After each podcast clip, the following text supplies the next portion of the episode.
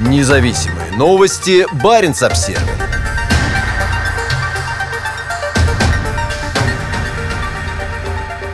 Температурный шок. В Арктике по-прежнему тепло. За самым теплым октябрем в Европе пришли ноябрьские выходные в Арктике, средняя температура которых превысила норму на 6,7 градуса.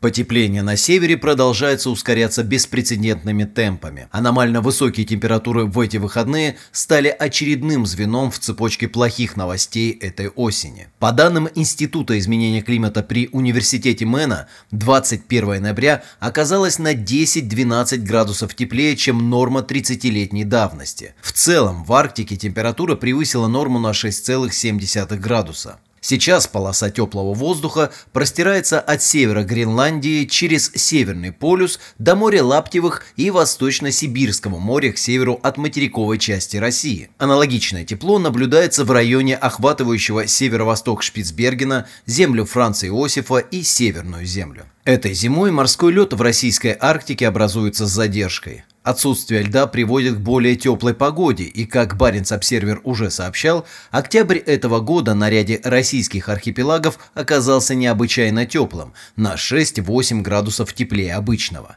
До этого сентябрь стал самым теплым за 130-летнюю историю наблюдений в российской Арктике. По данным Национальных центров экологической информации США, октябрь стал четвертым самым теплым на планете за всю историю наблюдений, при этом в Европе он оказался самым теплым.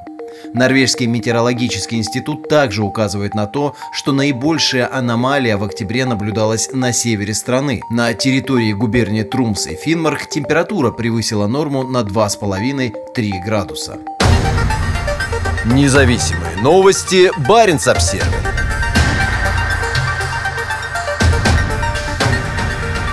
Тесла открыла самую северную в мире станцию Supercharger. Благодаря постепенному запуску сети станций типа Supercharger, зимние поездки на электромобиле на дальние расстояния на крайнем севере Европы становятся безопаснее и надежнее. Расположенный примерно в 400 километрах за полярным кругом Варангерботн, это самое удаленное место на европейском континенте, где есть заправка Тесла. Две ближайшие станции типа Supercharger находятся в шведском Пуолтикасваара в 600 километрах южнее и норвежском Сьеркьосине в 500 километрах западнее. Это значительно упрощает передвижение, говорит Фин Хельге Лунде. Он первым в Финмарке, самом северном регионе Норвегии, еще в 2013 году купил Tesla Model S. Передвигаться, особенно в морозные зимние месяцы, было непросто. Тогда дальние поездки сводились к поиску мощных бытовых розеток. Теперь на станции Варангерт-Ботне батарея заряжается быстрее, чем успеваешь сходить на старомодную бензиновую заправку за хот-догом. Лунда надеется, что новые станции Supercharger разожгут в жителях Севера интерес к электромобилям. Сделать предстоит еще многое. По статистике, из 53 700 автомобилей Tesla, проданных в Норвегии, только 82 зарегистрированы в Финмарке. В целом для страны 2020 год станет первым годом, когда на электромобили придется более 50% всех проданных новых легковых машин в стране. В Финмарке этот показатель составляет 11%. Хорошая и надежная сеть зарядных устройств – это ключевая инфраструктура, после создания которой мы увидим рост продаж, утверждает Лунда. Особенно у нас на севере, где большие расстояния между поселками или городами. Низкая температура и опасные погодные условия могут сильно отразиться на том, сколько можно проехать на одной зарядке аккумулятора по темным заснеженным зимним дорогам, говорит Лунда. Новая сеть станций Supercharger и других устройств быстрой зарядки – создаваемая региональными энергетическими компаниями, не только упрощает поездки на дальние расстояния, но это еще и вопрос безопасности, считает он. Это не те дороги, на которых вам бы хотелось остаться с разряженной батареей. Благодаря идущему расширению сети зарядных станций проблема скоро будет решена. Баренц-Обсервер. Первая из многих. Два года назад глава Тесла Илон Маск пообещал, что к концу 2019 года вся Европа будет покрыта станциями Supercharger от Ирландии до Киева и от Норвегии до Турции. Сеть зарядных станций калифорнийского автопроизводителя быстро развивалась, но северо-восточный угол Европы оставался белым пятном. Пока. На севере Скандинавии идет работа над созданием 10 заполярных станций Supercharger. Сеть будет покрывать весь регион, а станции будут размещаться на пересечении основных трасс. На севере Норвегии станции Supercharger будут открыты в Карашоке, Каутокейно, Скайде, Альте и Эвенесе. Финской Лапландии были выбраны Карисуванта и Инари, а вскоре к ним прибавятся Абиска и Йокмок в шведской губернии Норботтен. Санвальд Роланд из норвежского подразделения Тесла рассказал Баренц Обсервер, что COVID-19 усложнил процесс строительства новых зарядных станций, но сеть расширяется максимально возможными темпами. Для Тесла и символически, и практически важно установить самые северные станции, чтобы сеть станций Supercharger покрывала всю страну. Мы хотим, чтобы люди могли путешествовать на электромобилях на большие расстояния по всей стране, и чтобы было легко передвигаться даже в регионах регионах с длительными поездками. Как Баренц-Обсервер уже сообщал ранее, энергетические компании в губернии Трумс и Финмарк при финансовой поддержке государства развертывают сеть из 17 зарядных устройств мощностью 175 кВт и 8 устройств быстрой зарядки мощностью 50 кВт. На 20 ноября открыто уже 9 станций, а большая часть оставшихся будет подключена к электросетям до Рождества. В регионе не останется дорог, где расстояние между зарядными зарядными станциями будет превышать 100 километров. Губерния Трумс и Финмарк по площади в два раза больше Бельгии. В Арангерботне на трех устройствах Tesla V3 мощностью 250 кВт предусмотрено достаточно места для размещения будущих моделей Cybertruck, а также грузовиков Tesla Semi. Рядом с устройствами Tesla находится станция с устройствами быстрой зарядки на 150 кВт для других типов электромобилей. Независимые новости. Барин обсервер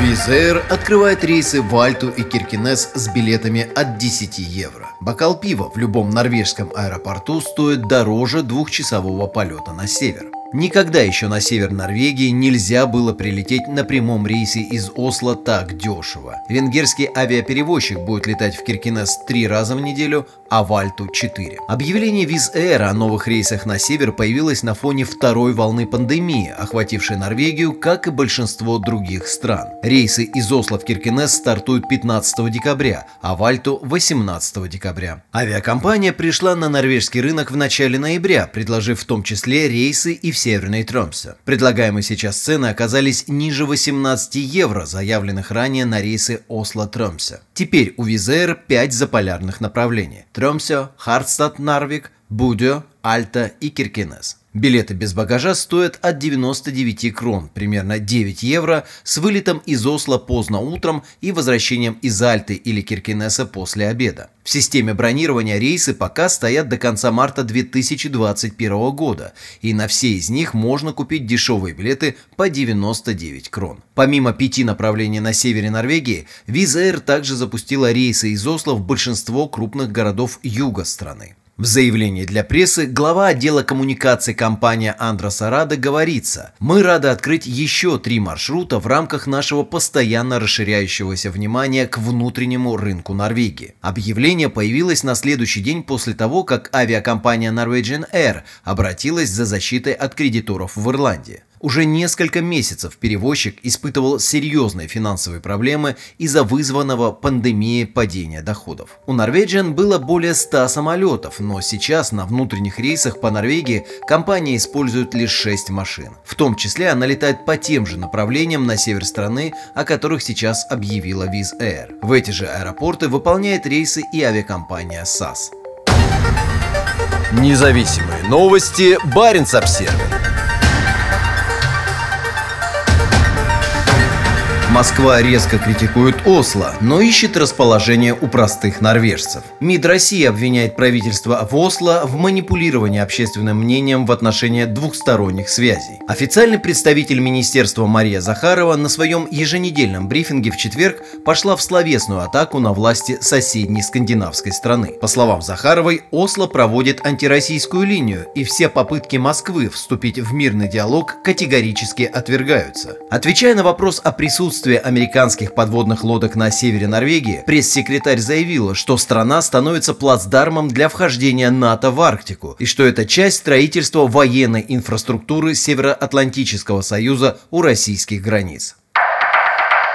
Баренц-Обсервер норвежцев вводят в заблуждение. Однако, по словам Захаровой, антироссийски настроен не народ Норвегии, а правительство страны. Она утверждает, что народ Норвегии вводят в заблуждение, заставляя его считать Россию врагом. Складывается ощущение, что народ Норвегии, обыватели, вообще не представляют себе того, что Россия предлагает, по той простой причине, что все российские инициативы до широкой аудитории Норвегии не доходят, сказала Захарова, дав понять, что часть вины вины лежит на норвежской прессе. По ее мнению, все это делается в рамках продуманной стратегии. Думаю, это происходит не случайно. Мне кажется, делается все возможное для того, чтобы эта тема была неправильно истолкована, либо сопровождена такими странными аргументами, что у людей складывается искаженное представление о тех инициативах, которые я упомянула. Когда мы говорим «Норвегия», все-таки лучше себя поправлять и говорить «руководство этой страны, а не население», подчеркнула Захарова. Что они, норвежцы, читают в прессе, думаю, далеко от правды, добавила она.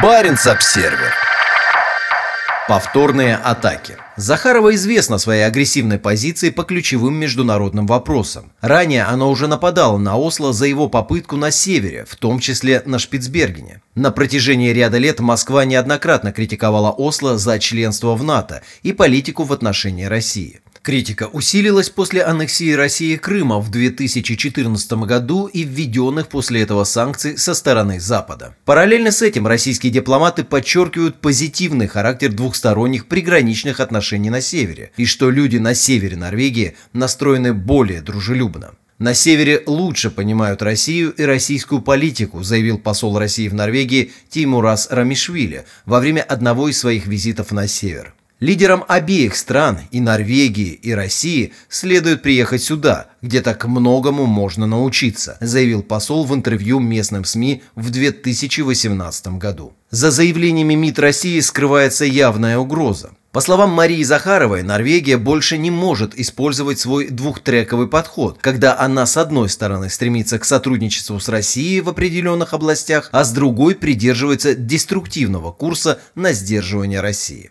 Официальный представитель МИД подчеркнула, что Россия не сможет не учитывать соответствующие действия Норвегии в контексте планирования мероприятий по обеспечению национальной безопасности России. Независимые новости. Барин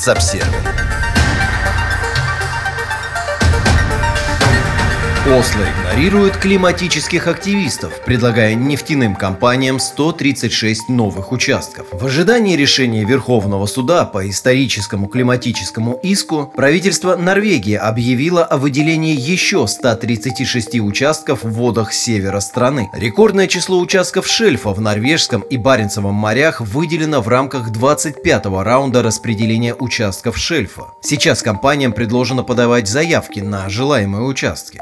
Около половины предложенных участков расположены в северной части Баренцева моря, между 73 и 74 градусами северной широты, и в случае одобрения станут одними из самых северных районов морского бурения в мире. Министр нефти и энергетики Норвегии Тина Бру подчеркивает, что открытие новых месторождений необходимо для дальнейшего обеспечения деятельности, волнового эффекта, занятости и доходов бюджета по всей стране. В нефтяном секторе Норвегии прямо или косвенно занято около 200 тысяч человек, пояснила она. При этом экологи считают объявление о новом лицензионном раунде крайне провокационным шагом. По мнению норвежского отделения Greenpeace, заявление правительства – это безрассудство и насмешка над будущими поколениями. В этот день позорно быть норвежцем. Этим заявлением правительство премьер-министра Эрны Сульберг показало, что не имеет права претендовать на звание страны-первопроходца в зеленой сфере. Нефть ударила правительству прямо в голову,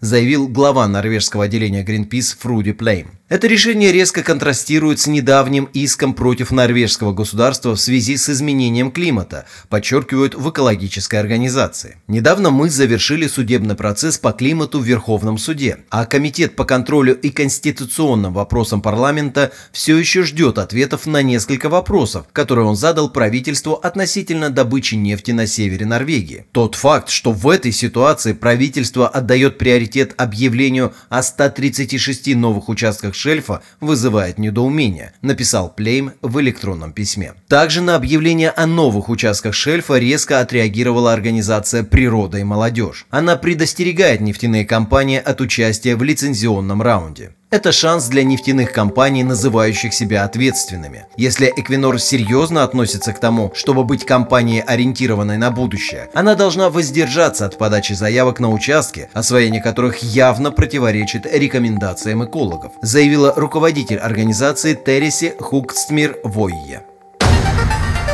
Независимые новости. Барин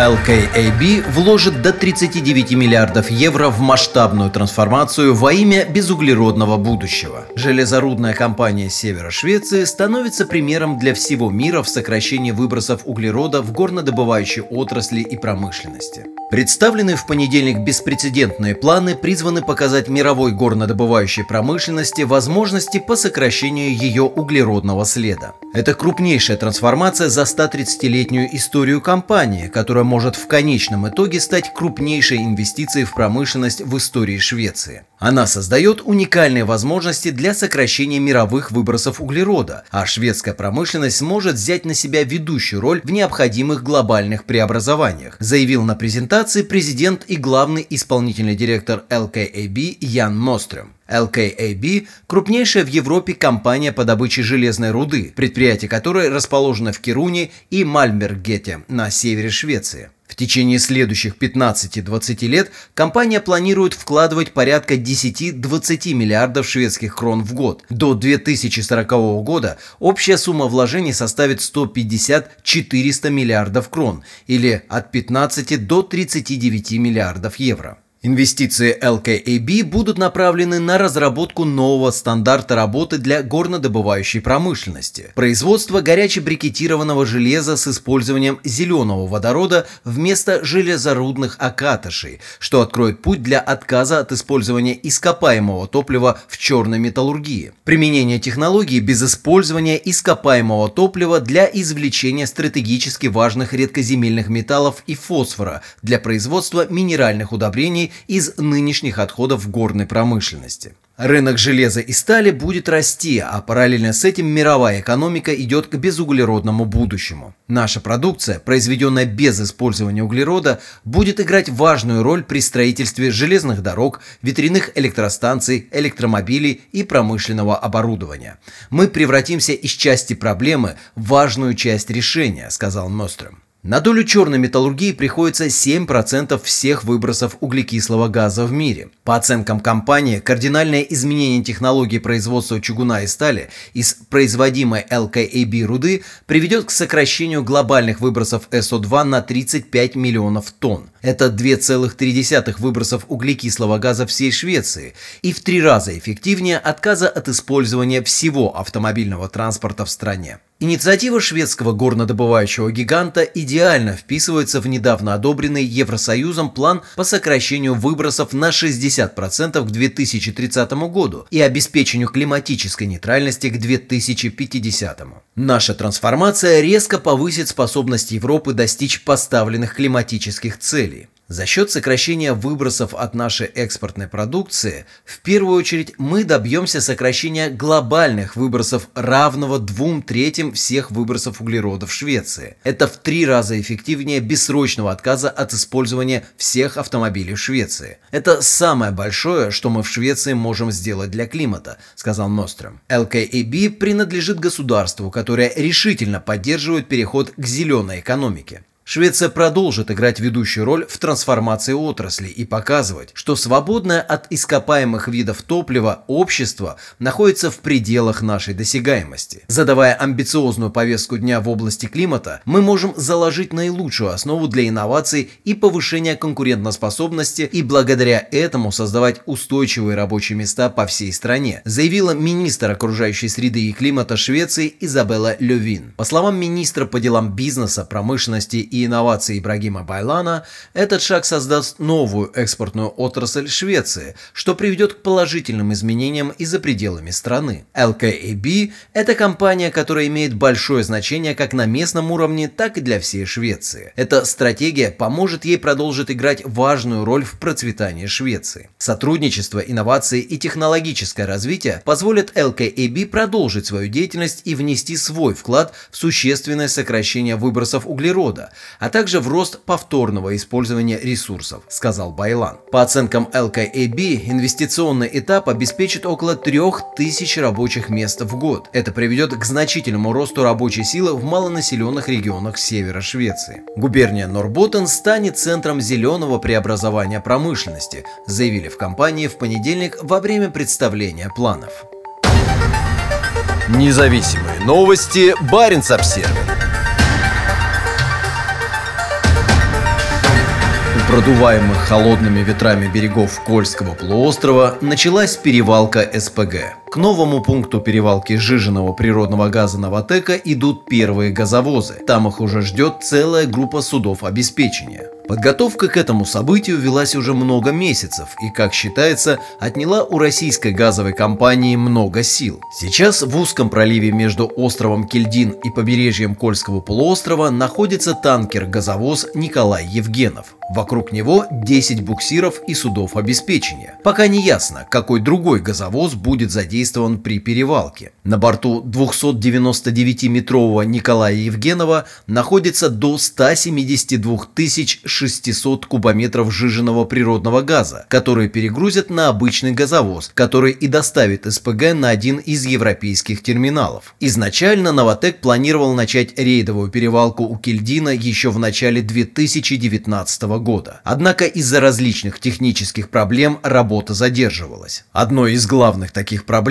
мог стать суровый климат и погодные условия в районе Кельдина. Остров расположен в открытом море к северу Кольского полуострова. Это район активного присутствия Северного флота. Ранее Новотек вел перевалку СПГ в Сарнисфьорде, недалеко от норвежского Хонингсвога. Но в начале 2019 года компания объявила о переносе этих работ в российские воды. Весной 2019 года в моменты максимальной загрузки в операциях по перевалке в Сарнисфьорде было одновременно задействовано до шести крупных газовозов. Перевалка здесь также велась в течение короткого периода в марте-апреле 2020 года. Перегрузочный комплекс в районе Кельдина будет временным, пока недалеко от военно-морской базы Ведяева в губе Ура не будет создан постоянный комплекс. Мощность планируемого Ведяева комплекса составит до 20 миллионов тонн СПГ в год. В конце марта власти Мурманской области официально утвердили приобретение Новотеком земельного участка рядом с местной базой Северного флота. Сделка позволит газовой компании построить здесь свой СПГ-терминал к 2023 году. Независимые новости. Барин обсервис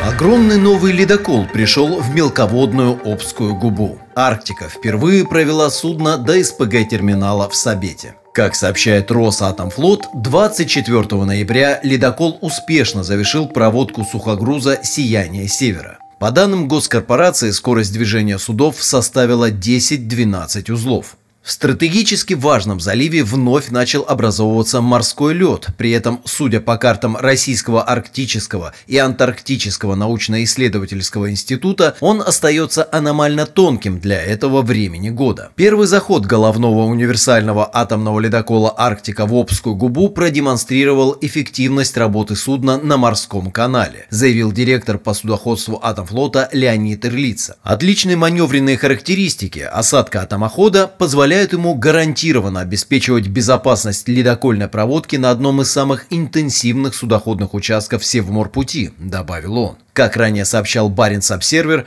14 ноября Арктика вышла из Мурманска в сторону Сабеты, но вскоре по неизвестным причинам вернулась в Мурманск. Как сообщает агентство Port News, 16 ноября на рейде Кольского залива были проведены наладочные работы, не связанные с ядерной энергетической установкой судна. Директор по судоходству Атомфлота Леонид Ирлицы напомнил, что новый ледокол все еще находится в стадии обкатки и что экипаж может выявить механические неисправности мощности только при работе судна. Это обычный процесс, который происходит при вводе в эксплуатацию любого судна. Экипаж узнает возможности ледокола, привыкает к нему, подчеркнул он. Арктика – головное судно проекта 22220 ЛК-60. Новейший российский ледокол оснащен двухреакторной энергетической установкой Ритм-200, являющейся усовершенствованной версией реакторов КЛТ-40, использующихся на ледоколах предыдущего поколения в составе Росатомфлота. В конце сентября ледокол вышел с завода в Санкт-Петербурге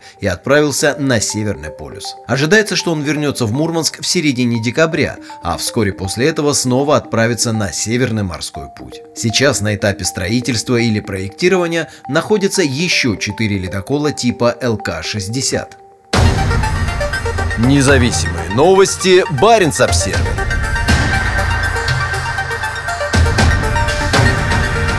После поломки винта в Южной Атлантике атомный контейнеровоз отправляется домой.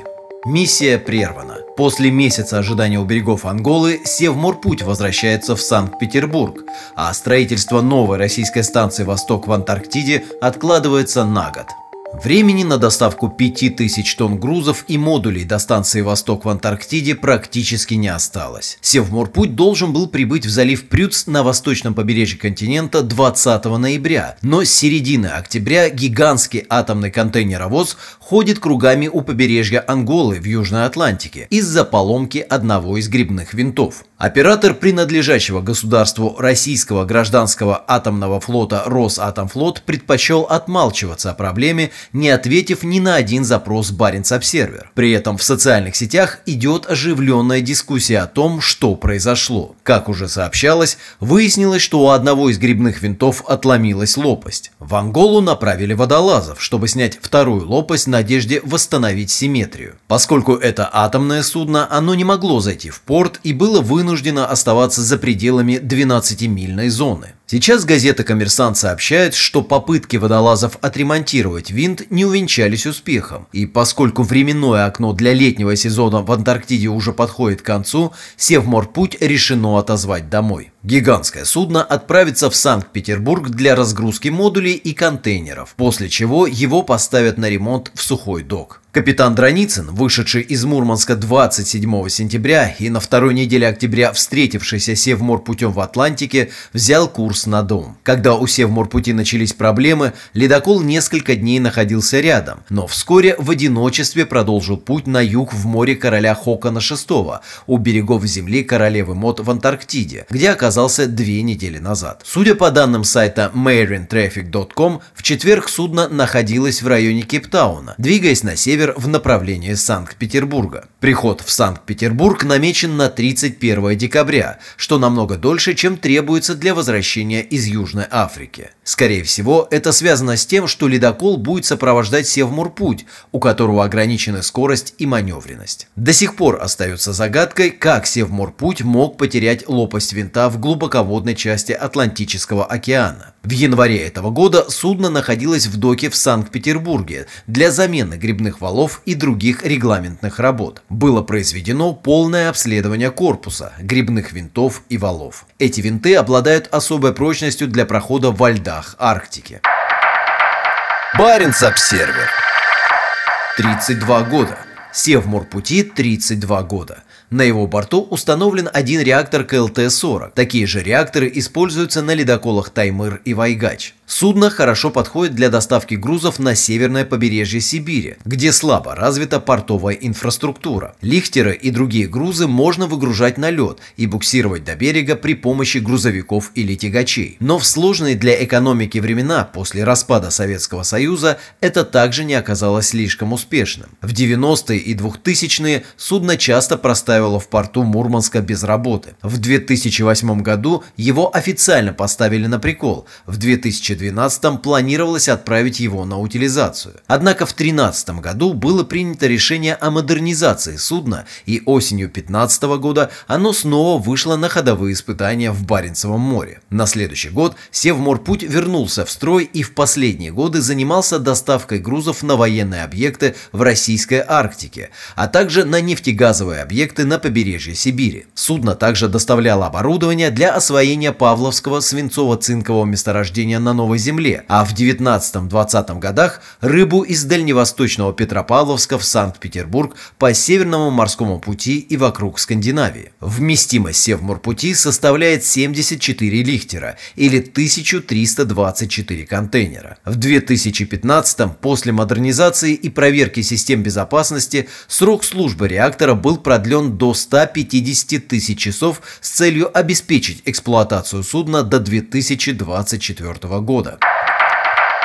Баренц-Обсервер. Восток. Научно-исследовательская станция «Восток» расположена на южном геомагнитном полюсе на территории Земли принцессы Елизаветы в восточной части континента. Станция была основана Советским Союзом в 1957 году. Первые здания уже давно находятся под снегом, который в этой части Антарктиды накапливается со скоростью примерно 7 сантиметров в год. Возводились новые здания, но они не идут ни в какое сравнение с новым современным комплексом, который сейчас находится на борту Севморпути. Выгрузку модулей предполагалось осуществить на российской станции «Прогресс» на берегу залива Прюц. Дальше, вглубь материка к востоку, их должны были доставить тягачи-снегоходы. Работы по созданию и транспортировке новой научной исследовательской станции финансируются в рамках государственно-частного партнерства с крупнейшей российской частной газовой компанией «Новотек», которая занимается производством СПГ в Сабете на полуострове Ямал и возведением гигантского центра строительства крупнотоннажных морских сооружений в Белокаменке под Мурманском. Независимые новости. Баренц-Обсервер. Сечин Путину. Добыча нефти на новом арктическом проекте к 2024 году составит 30 миллионов тонн. В Таймырской тундре появится около 100 буровых установок, а по 770-километровому трубопроводу огромные объемы нефти будут доставляться на новый крупный терминал на берегу Карского моря. До запуска осталось менее 4 лет, и все идет по плану, рассказал Сечин президенту. В этом году глава Роснефти Игорь Сечин уже в четвертый раз встречается с Путиным в Кремле, чтобы проинформировать президента о ходе проекта «Восток Ойл». Проект будет генерировать огромную синергию для промышленности России, подчеркнул Сечин, показывая президенту карты, демонстрирующие, как его компания реализует самый крупный и экстремальный в истории проект по добыче нефти в Арктике. К 2024 году добыча нефти в рамках «Восток Ойл» составит 30 миллионов тонн в год, а позже вырастет до 100 миллионов тонн в год. Сечин не оставляет сомнения в том, что все идет по плану. Госкомпания очень спешит, и на встрече в среду ее глава обратился к Путину за финансовой поддержкой для своих подрядчиков. Необходимо произвести огромное количество оборудования, пояснил глава нефтяной компании. Потребуется до 100 новых современных буровых установок,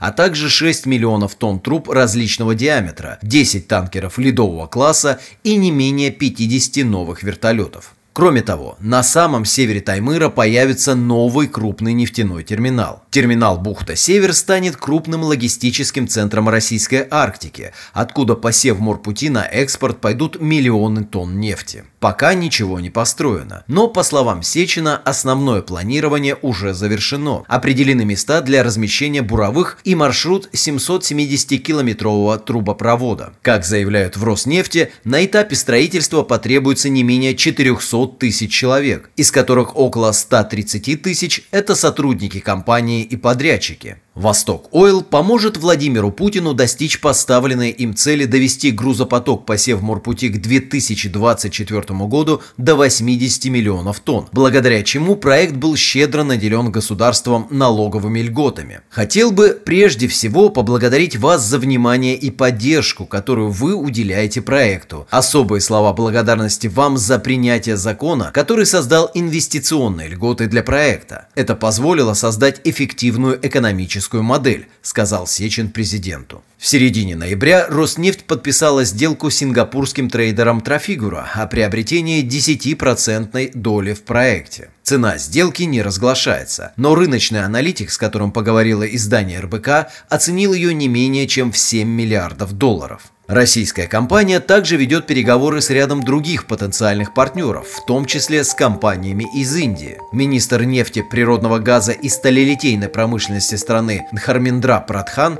в начале 2020 года подтвердил, что индийские компании будут участвовать в проекте. Считается, что Роснефть также ведет переговоры с BP. Независимые новости. Барин обсервис